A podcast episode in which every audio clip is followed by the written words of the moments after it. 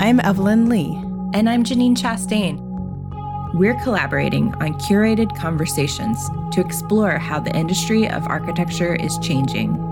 Together, we'll find ways to create new solutions to current challenges while elevating the value of architects. Welcome to Practice Disrupted. Hello,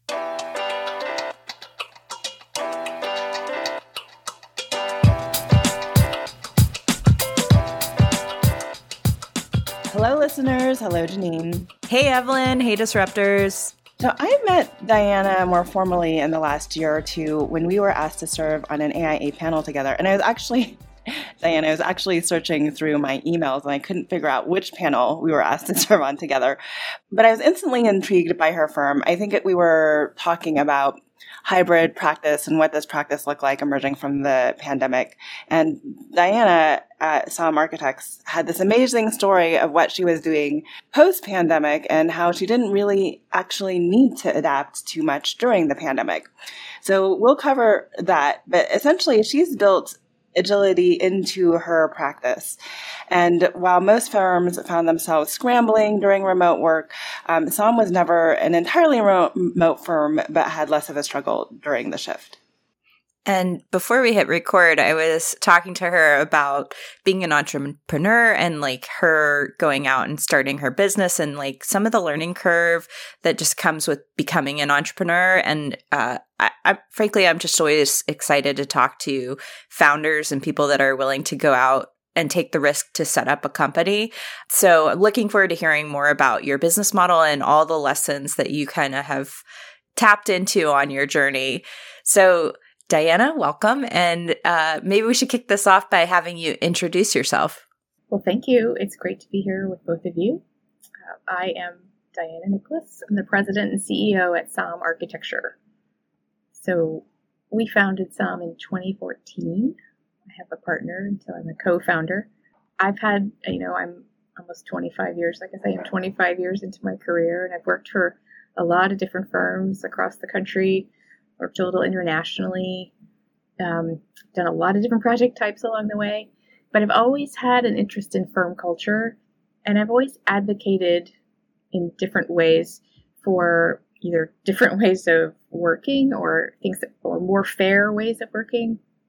And sometimes that got me in trouble, uh, but often it's allowed me to advance my career. So, why don't you tell us all the things that people typically ask about Somm? So, how big is it? You said you worked across a lot of project types. You know, where where are you focused right now? And then we'll kind of dig into this this particular question about culture that you just raised in your intro. Sure. So, Somm uh, Architecture is 25 people. We are 88% female at the moment. Goes that changes uh, but it's that's been fairly consistent. We've been 25 people since about our third year, so we're eight years old. We have worked on a lot of different project types. Some of those have been, um, you know, with clients that followed us when we started Somm They have been with clients who are other architects. So sometimes we work with design architects on high profile projects, or we just team. We are a women owned business. But a lot of questions I do get are about how we work and that was true before the pandemic. And then in many ways, it was uh, something that was much more in demand after the pandemic started. Because when we founded the firm, we founded it with the idea of creating a level playing field for everyone in the firm. So principal all the way down to, you know, the summer intern.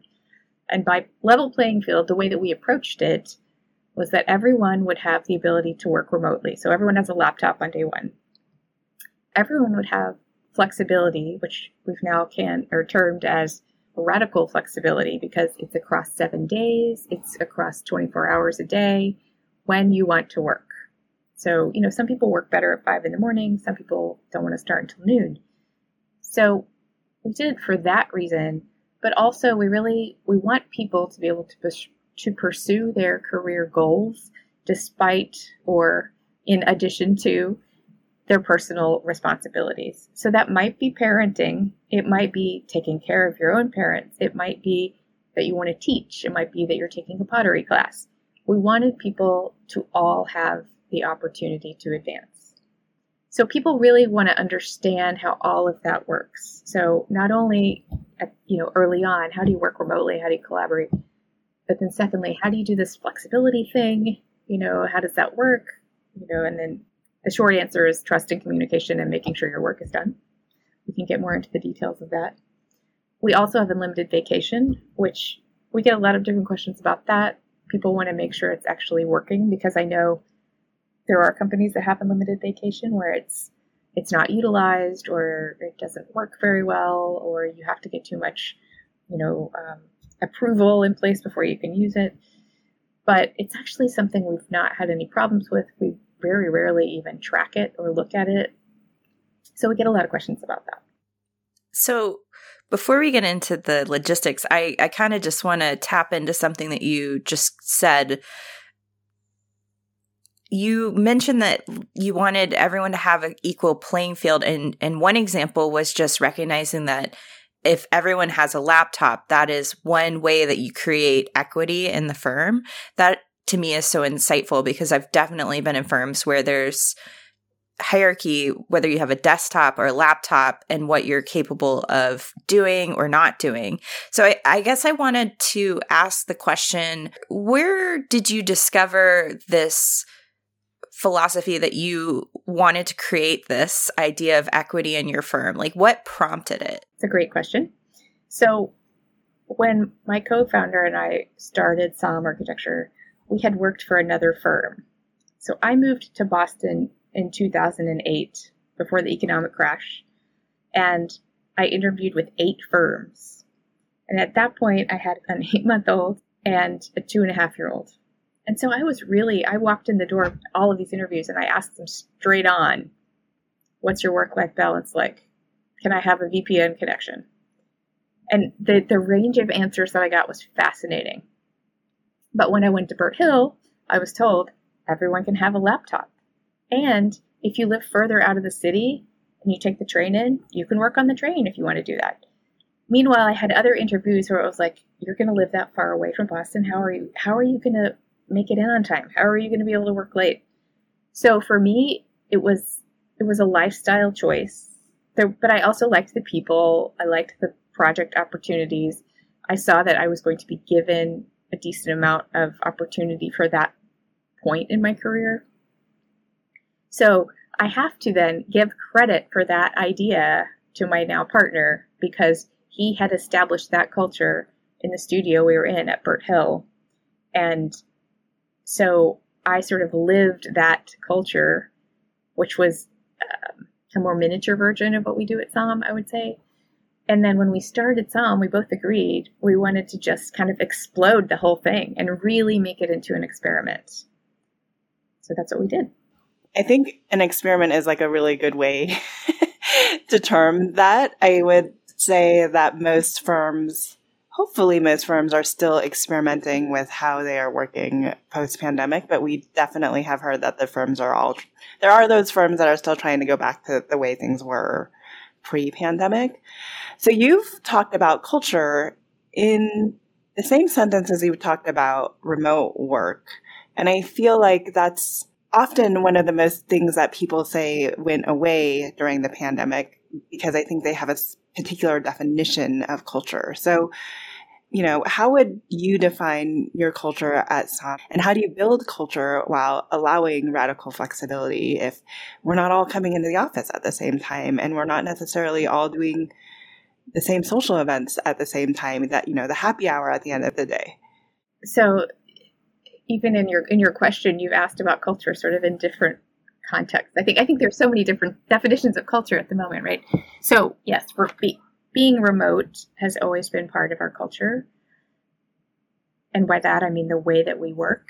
But if you look at culture as the way that sort of the vibe of your firm, how people relate to one another, what the expectations are across teams, across, you know, leadership versus other teams, it's something I have to say that the principles don't dictate.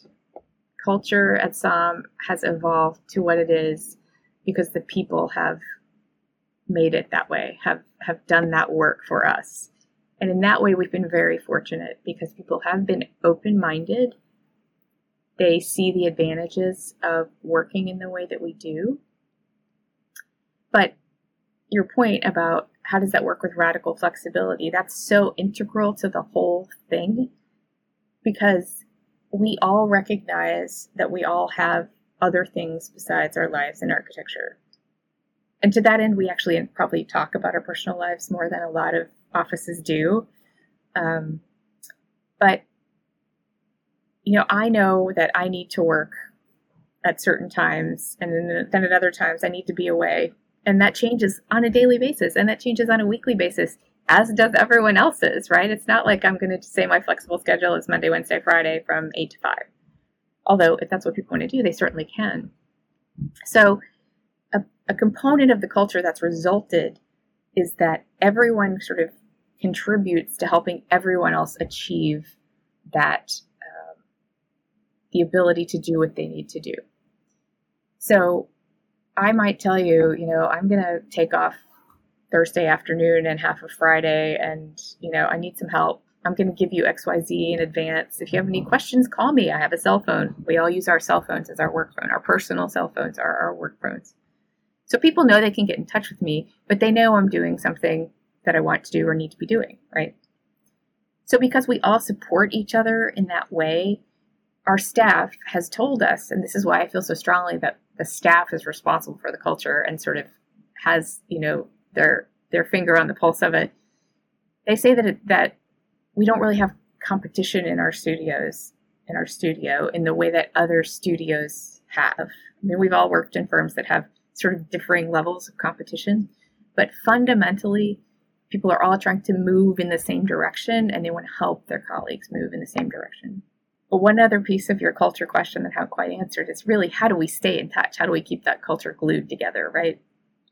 And there are a number of things that we do, some of which other firms do now quite frequently and uh, have even given us ideas during the pandemic. But we've always had uh, Monday meetings. So pre pandemic, people would typically come into the office for that Monday meeting and we would all talk about the projects that we have, staffing, we would talk about marketing. We try to be very transparent in the overall business information. So that still happens and that happens every Monday, but it's it's truly hybrid at this point because we have a group of people that like to come in on Mondays.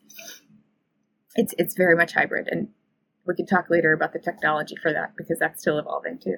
So anyway, so there's the Monday meetings. Um, now that post pandemic, we've hired people in other states, and I, by that I mean North Dakota, Texas, New York, you know, things outside of New England. We fly everyone in for a quarterly in person meeting. And that's been a great thing for us to all get to know each other. Uh, the last time we did it, we also did it with our annual picnic the day before, so we all get to hang out. So we do that. We do things like we have annual bowling night. We all go out and bowl and a pizza. I mean, these are not these are not radical things, but they do hold us together in different ways we also have what I would describe as a very robust happy hour culture. So that originated as a Monday tradition at Somm at about three or four o'clock because people would all come in on Mondays before the pandemic, and a lot of people would need to go home because they had personal responsibilities or they had a long commute. So we would start it at three thirty or four. That still exists. There's still a, a group of people, and then others that kind of come in and out on Mondays, and we have this kind of early-ish happy hour. So that's another way we keep our, our culture moving. We also have, um, you know, during warm weather, we have group bike rides. Then we have a big lunch with that. Anyone can come to the lunch. They don't they don't bike. So lots of different activities. Um, and then we've also recently implemented something that's been fun. I think we need to take advantage of it more. But because we realize that, you know, in the virtual world, you're working so much more with your team. We told everyone in the office if you want to go to dinner or lunch with a group of people from the office, whoever you want, whenever you want, we'll pay for it. And you can do that twice a quarter. And so we're encouraging people to sort of get out of their project teams more to kind of understand what other people are dealing with in life and work and what they want to do. My follow up question to that, and my mind immediately goes to the things that project leaders are often trying to control, which is deadlines, accuracy, when everybody in the firm has flexibility and you're trying to manage the complexity of everyone being in different their normal is different. So there's no like consistent normal um, in terms of their scheduling or their availability. How do you then manage that to protect hitting deadlines and trying to protect accuracy within the work that you're doing? That's a great question. And it's one that we have had for years and years. And so, in probably 2017 or 2018, we actually did a study of where people work and when they work. And it was amazing to see that the majority of people are still mostly working eight to five. So, in that way, we don't it's not it's not quite as disparate as you as it sounds like it could be right? So that helps. We expect teams to communicate internally a lot about when they're going to be working. So pre-pandemic when people would come in on mondays then they would say okay when are we going to meet later in the week? And at that point because you know we weren't using zoom or teams then we would use gotomeeting but really just the audio. Teams would say okay let's all come back on thursday and you're going to bring your design of you know that space and I'm going to bring the details of the space and we're going to collaborate. Or we're going to get together and call the consultants and have a talk or whatever.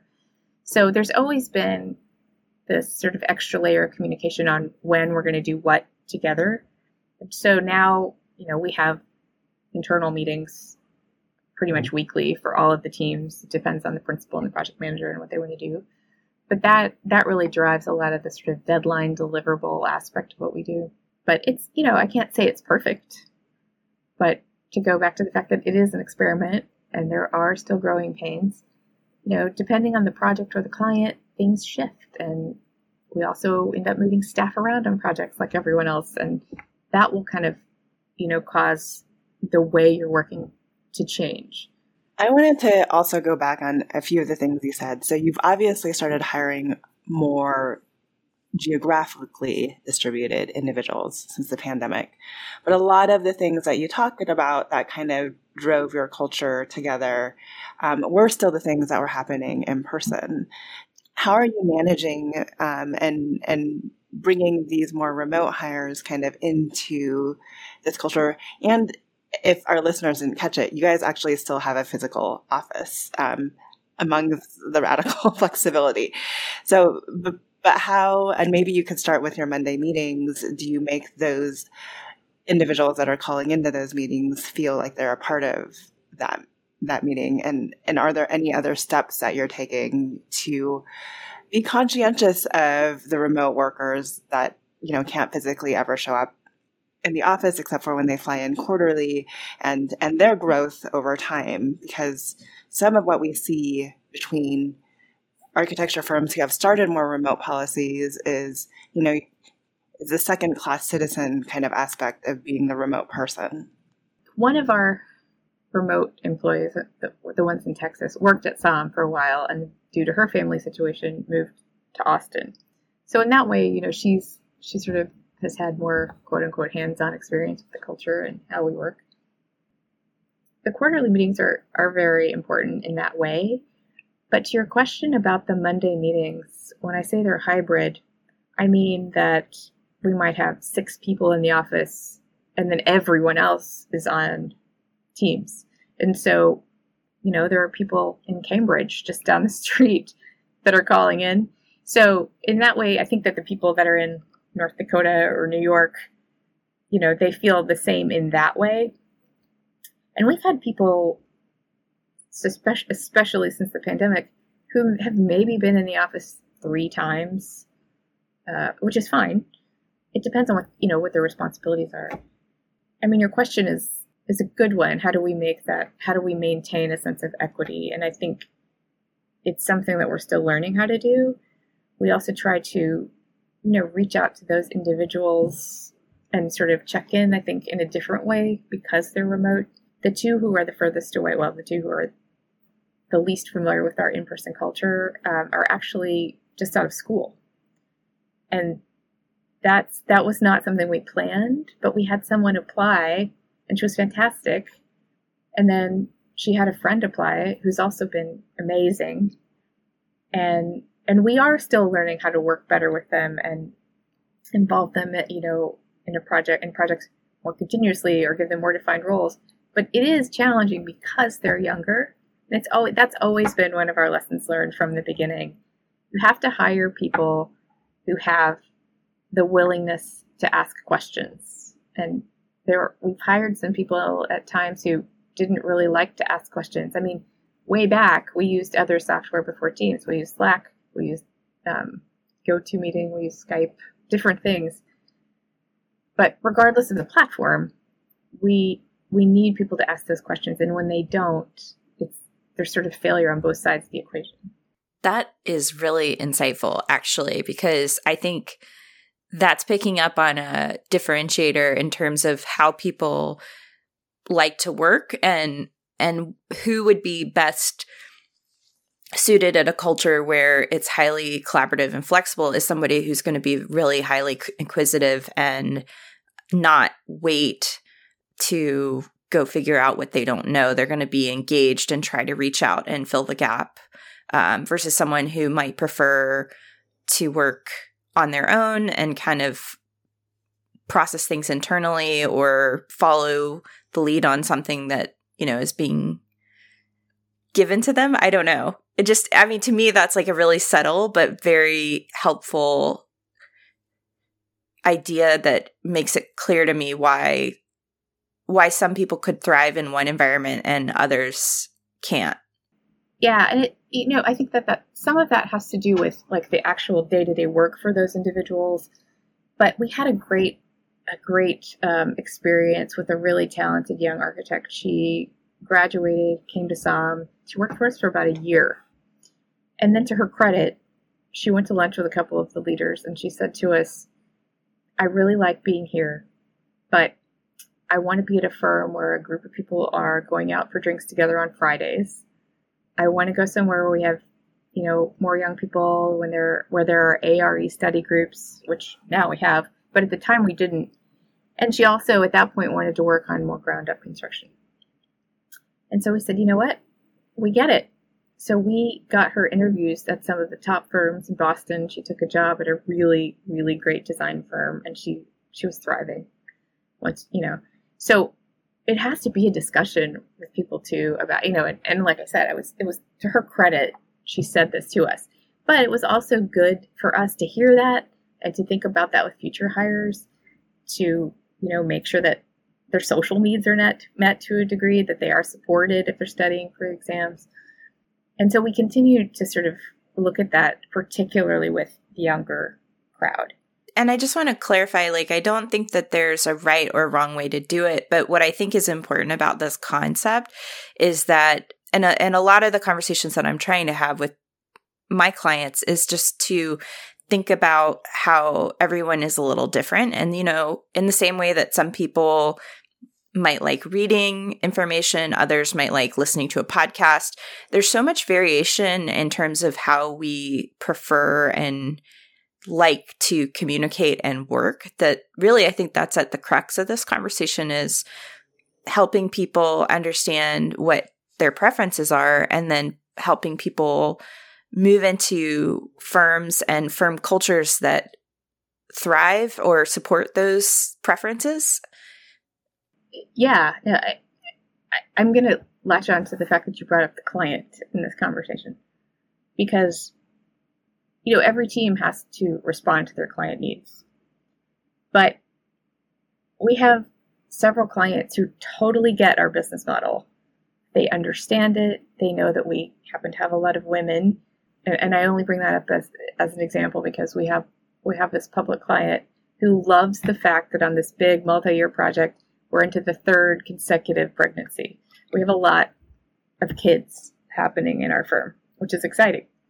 Um, but but generally, clients do recognize the value in what we bring because we have a high level of retention.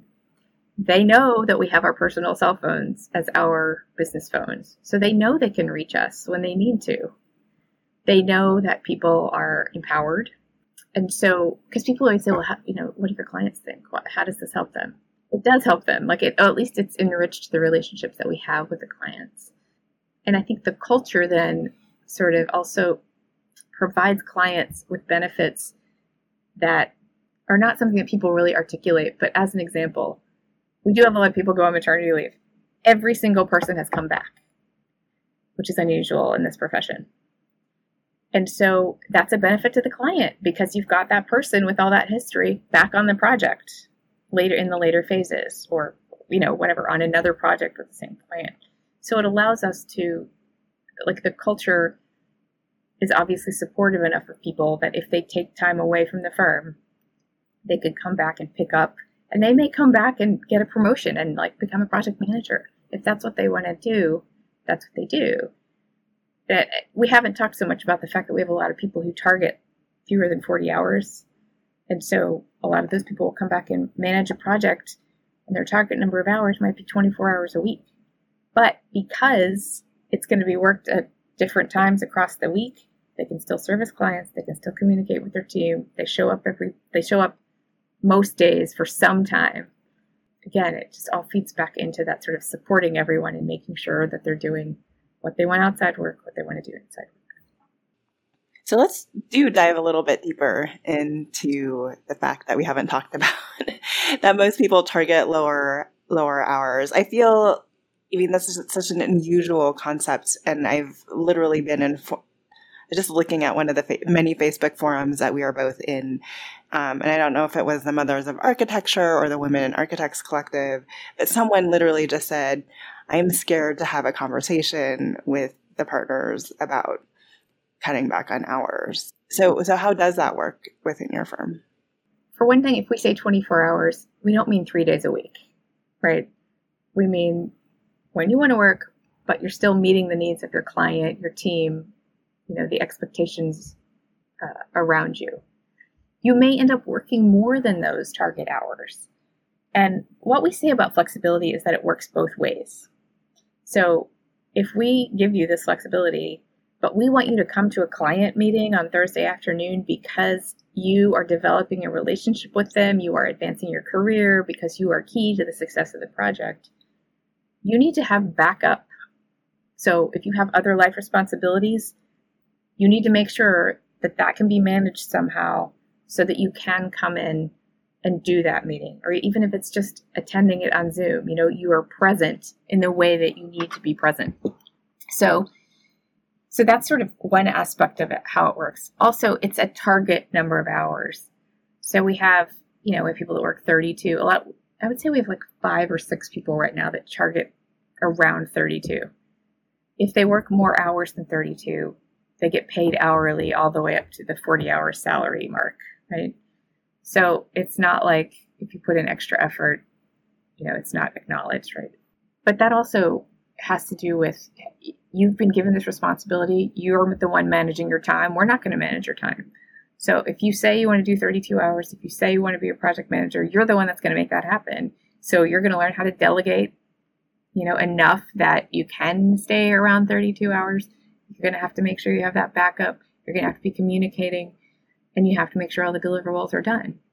So in that way, it, it does work. And that's, that's been a piece of the experiment that sort of, I would say, sort of started to come into our culture about two or three years in. And we had a couple of examples at that particular time. We had one woman who had had a child, had been working at a a really, really great Boston firm. And she decided to come work for us. And so anytime somebody goes on maternity leave, they can ramp back up in any way they want. So she said, I want to start at 24 hours. And I said, okay, we want you to be a project manager on this federal project. And she said, okay, I've not really been a project manager, but I'm really interested in it. She was amazing. Like it was, it was a fantastic success story. And she said, I would have left architecture if I had not come to work at Somm. Um, on the flip side, we have an architect who took off about six years when she when her children were young, and so you know we kind of we knew her through some other people. We hire a lot of people through referral, and she started. And one of the other architects came and said, "You know, she doesn't know Revit." And we said, "Yeah, we know she doesn't know Revit, but she's she's smart. She's going to get it." Of course, she got it immediately. Now she's a project manager. Um, but there aren't a lot of firms that are going to take somebody who's been away for six years. But we try to support people in the ways that they need to, again, to do what they want to do with their careers. So there are a few things that I do want to cover. I mean, one is that, you know, you have a lot of principals asking you, what does this do for the client relationship? When do you begin to introduce the way you work to a client? Is that is that something that comes along with your first like RFP response or the introductory meeting?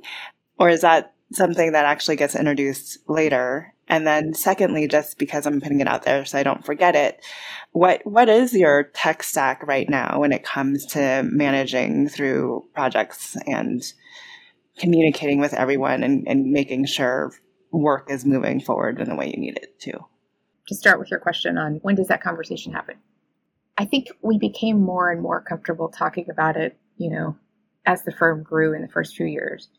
We did a really large collaboration with another design firm and this was pre pandemic. And so we had five people working on their design project with them.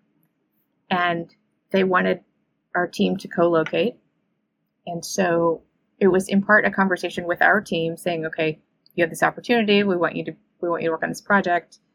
We we the principals are going to have a conversation with their leadership and explain that you may have some days where you work remotely and everyone kind of agreed okay, what needs to happen is that our team needs to come in five days a week for a while and build that trust.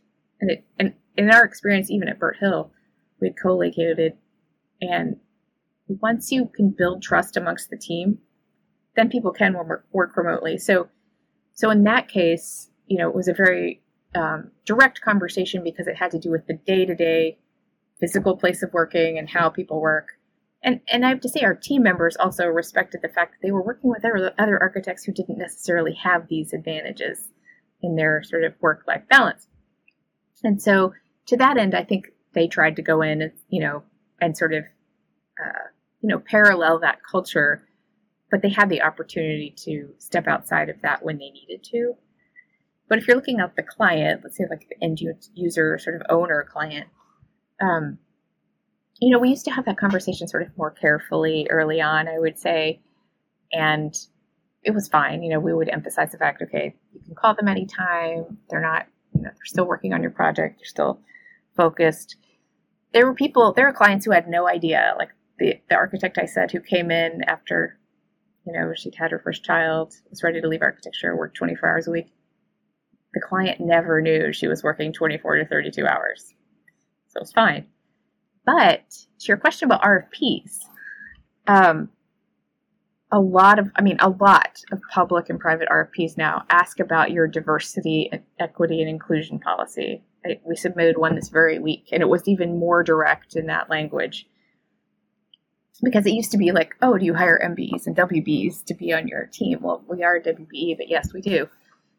But now it's, what is your policy? Well, we don't have a DEI policy we don't really have many policies at all. But I end up explaining this whole thing. You know, like we founded the firm in 2014, trying to give everyone a level playing field. So our DEI is kind of baked in, and the proof is in the pudding. We have people from 11 countries, and we speak nine languages, which for 25 people is a nice sort of diversity, you know, statistic if that's what we're gonna we're gonna look at numbers, and then the fact that we've brought in a lot of women and we're keeping some people in the profession. Those are great things to put into RFPs. But after clients work with us for a while, they kind of get it. You know, they get why we have so many women. They get that we we do work in a different way, but they're still getting what they need. So that that discussion has evolved. I think we're much more comfortable describing it to people, describing it you know, so that they understand that there is a benefit for them. Occasionally, people don't really get it. They don't, and they don't, or they just don't react. They're like, okay, as long as I get what I need, and that's kind of it, you know. But some some clients are just fascinated by it. Yeah. I mean, I am. I'm so intrigued by this. I want to go back to the unlimited vacation. Do do people get paid for unlimited vacation?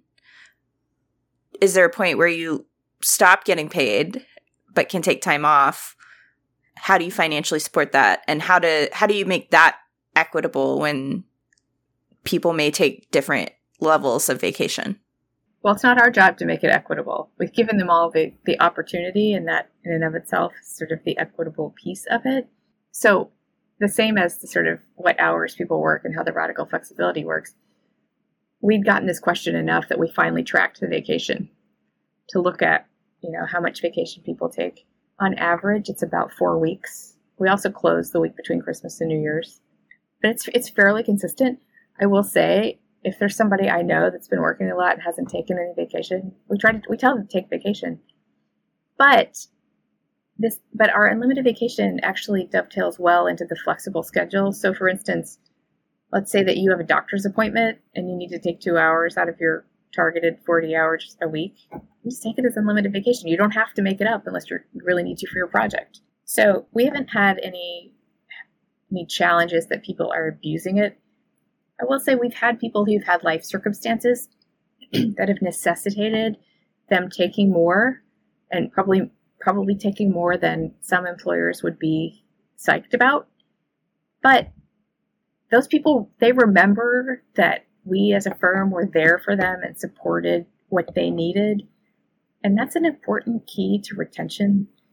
You know, you don't want to you don't want to say to someone, "Oh, you've taken too much unlimited vacation this year because of XYZ in your life." So this isn't working out. You don't want to hire a new person if, you know, that, that person could be really talented and they just had this period in their life where they needed that time.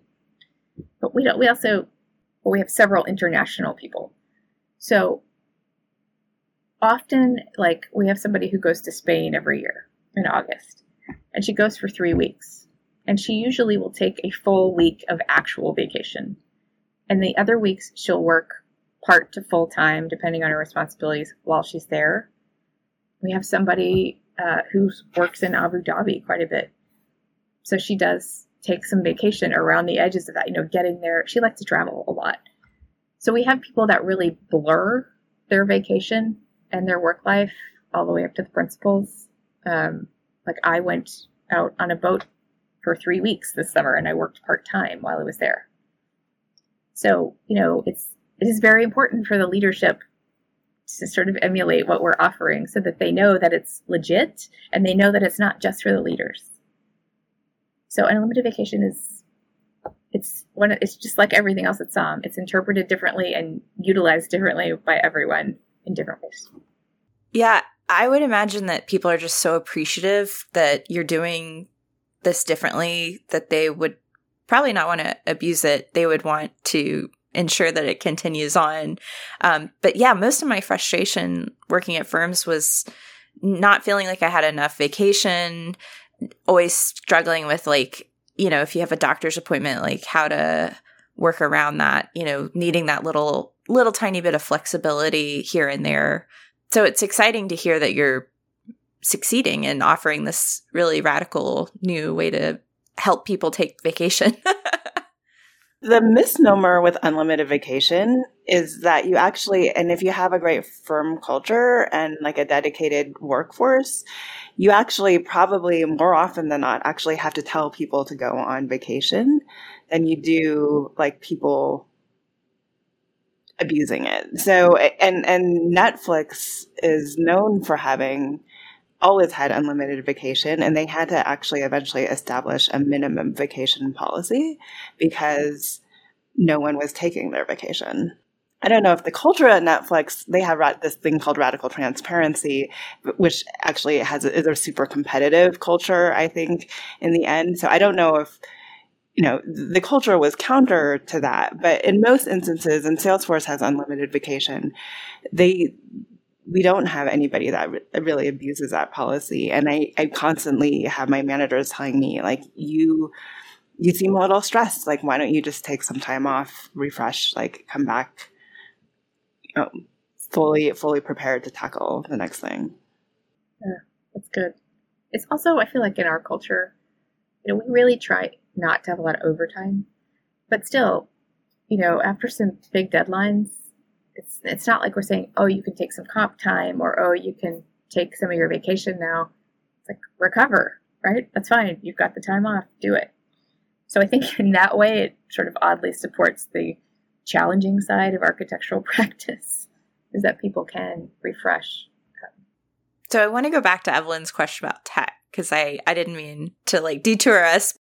Yeah, I mean, I do think people. So you obviously use Teams. I think another question that people constantly get is like, what are you using to manage your Autodesk or Revit models and make sure that people aren't in it at the same time or, or you know, they, they have BIM 360. So just, just kind of helping us understand what are you investing in behind the scenes to, to make this rad- radical transparency work better and and I and I love the fact that you continue to bring in the word experimentation into the conversation too. But yeah, I wouldn't say we're doing anything that's hugely out of the ordinary in terms of tech. I mean, I mentioned, you know, that we were we used GoToMeeting, Slack, and those things early on. We've had BIM 360, which now has a different name, BIM Collaborate. What's it called now? We've had that for a while, but now everyone has it. You know, originally it was like buy a few licenses for XYZ projects. So everyone has that. About six weeks ago, we transitioned to uh, everything to the cloud. Time our server was on its last leg, and that's really how people are working. I think I'm struggling getting used to like SharePoint and all that stuff more than most people. it's making me feel very old. But now, you know, that's also become a different way of working, like utilizing Teams for more than just chatting. Um, we use Bluebeam a lot. We do a lot of Bluebeam markup sessions, which I love, but I also get to a point with Teams where I say, you have to print the set and you have to come look at it before we're going to issue it for bid because the folks in the field are still looking at that paper and you're not looking at the paper. But people, but we do pretty well with, with, with Bluebeam. We even use Bluebeam for some, like some people actually use it for sketching, which is kind of an interesting choice, but, um, but it can be used for a lot of different things. Um, what else do we use? We use Team Gantt come, and we're starting to look at that more for not only scheduling but staffing. Uh, but we also use Deltek Ajera, which is, you know, something a lot of firms I think our size in the industry use. We've had that for maybe four years. So, you know, that's most of these are standard technologies. We haven't even really gotten much into, you know, like Mural or Miro you know, we interact with other teams that are using it some, but nothing crazy there. Nothing experimental is happening in that regard, I would say. I'm curious, like, what shifts did you have to make when you started working in this way? Obviously, you've been doing it for a while, so it's not new anymore. But I'm curious, like, when you first made that transition, what were some of those shifts? And, and maybe also, like, in terms of advice towards other firm leaders who are considering making some of these shifts? Like, what are things that you would recommend them to think about? First of all, I think this this point in time right now is fascinating. Seeing what firms are thinking of doing, what firms are actually doing, what firms are just dead set on getting everyone back in the office versus not. The whole thing is it, it it's going to take a while for things to shake out, and I think it's also going to have more and more impact in the labor market and where people choose to go. I think they're not going to go always to the top design firm if they would rather have a different lifestyle. So if I were talking to team leaders, I mean, usually I walk people through sort of like how to do this and what we've done and why it works.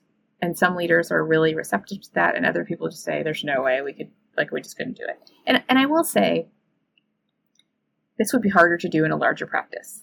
Like I acknowledge that. Um, but there are some larger practices that are doing a pretty good job of it. But what I would say is now is the time to be bold, whether you're the leader or you're the person who wants to see the change, because we're in this kind of shifting landscape. It's the time to push things and experiment and try things. A lot of firms have really, really shifted the way they operate. Talk to, and I would say to leaders, talk to your staff and see what they need to be successful. You know, they might say, I need two days at home, and that's all they need. They might say, I want radical flexibility. You don't know until you ask, right? So do some surveys. We've we've done surveys a couple of times, and again, not a radical tech, uh, but it's really important to give people a voice. and then look at how you can make a case for how this could better support your clients. Not only because it's sort of good marketing, but there may be ways that you are supporting your clients better. And uh, so, one of the examples I would use for that is we design schools, and a lot of the school committee meetings happen at night, right?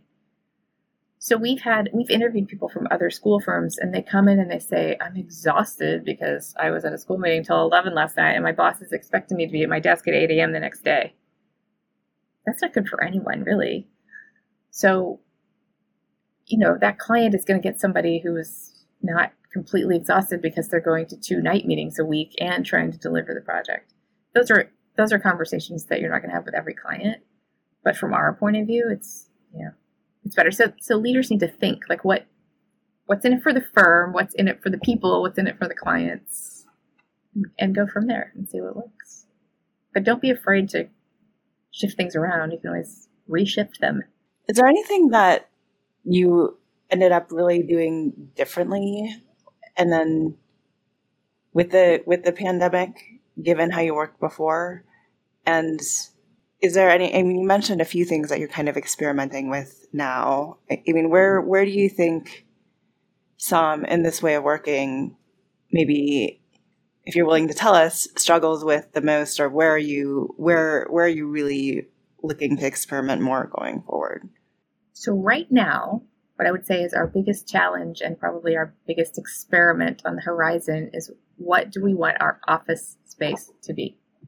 So we moved offices the week before the shutdown happened in Massachusetts. And we intentionally downsized because, you know, even when people were coming in two or three days a week in our last office, everybody had their own desk. Like we just didn't we didn't need that. We do a lot more digital, less paper, all of that. So we moved into this office, and you know, probably the first 12 months of the pandemic, only my partner was the one coming in every day. And now we have people coming in some days. And so, you know, is it going to be a conference center? Is it going to be like this hybrid of collaboration space and desks? Is it going to be a resource center? We don't quite know. And so we're looking at different furniture solutions and different AV options and you know how you know we have a lot of people that are perfectly happy to literally come sit on the couch that we have in this office and work. I'm not one of them. But there are those of us who still want a desk to come to. So some people have permanent desks some people don't. So i think that's going to be interesting to observe and see where we land. We do think that at some point clients will come back to our offices but we don't really know when. So we're not going to design it you know specifically for that either. So that's that's something that is evolving. What do we do differently beyond that? What have we been doing differently beyond that?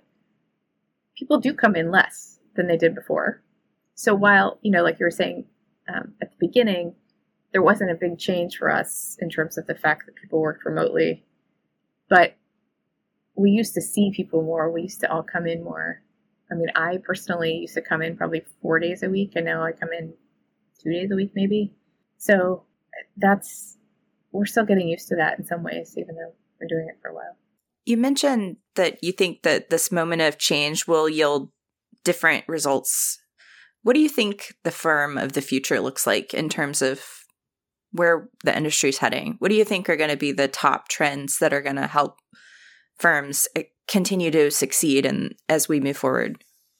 You know, it's such a diverse profession like the types of firms, the sizes of firms, the way they work. I think that this is, I think that sort of diversity is just going to expand. So for me, it's the fact that people are going to have choices, have additional choices when choosing where they want to work. So I don't think there's going to be a single firm in the future. I know that, you know, the AIA is thinking about what this firm of the future is going to be like. A lot of people are thinking about it. I think that you, you know, I'm, I'm not tech enough to really start talking about the way that augmented reality is could impact the firm of the future. But those things are definitely going to have an impact. I mean, it's coming, right? But I think architectural culture will just continue to diversify, which I think is a really good thing. Hi, Disruptors. If you like the content from today's show, you can find all of our past episodes over on practiceofarchitecture.com slash podcast. Be a part of the conversation by joining us, our speakers, and others in our community at practiceofarchitecture.com slash community. Our social media handle is at practice of arch.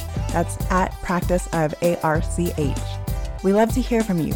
Drop us a note to say hello. This show is part of Gabl Media. You can learn more about other podcasts and video channels in our community by visiting gablmedia.com. Thank you for joining us on Practice Disrupted, a podcast by Practice of Architecture.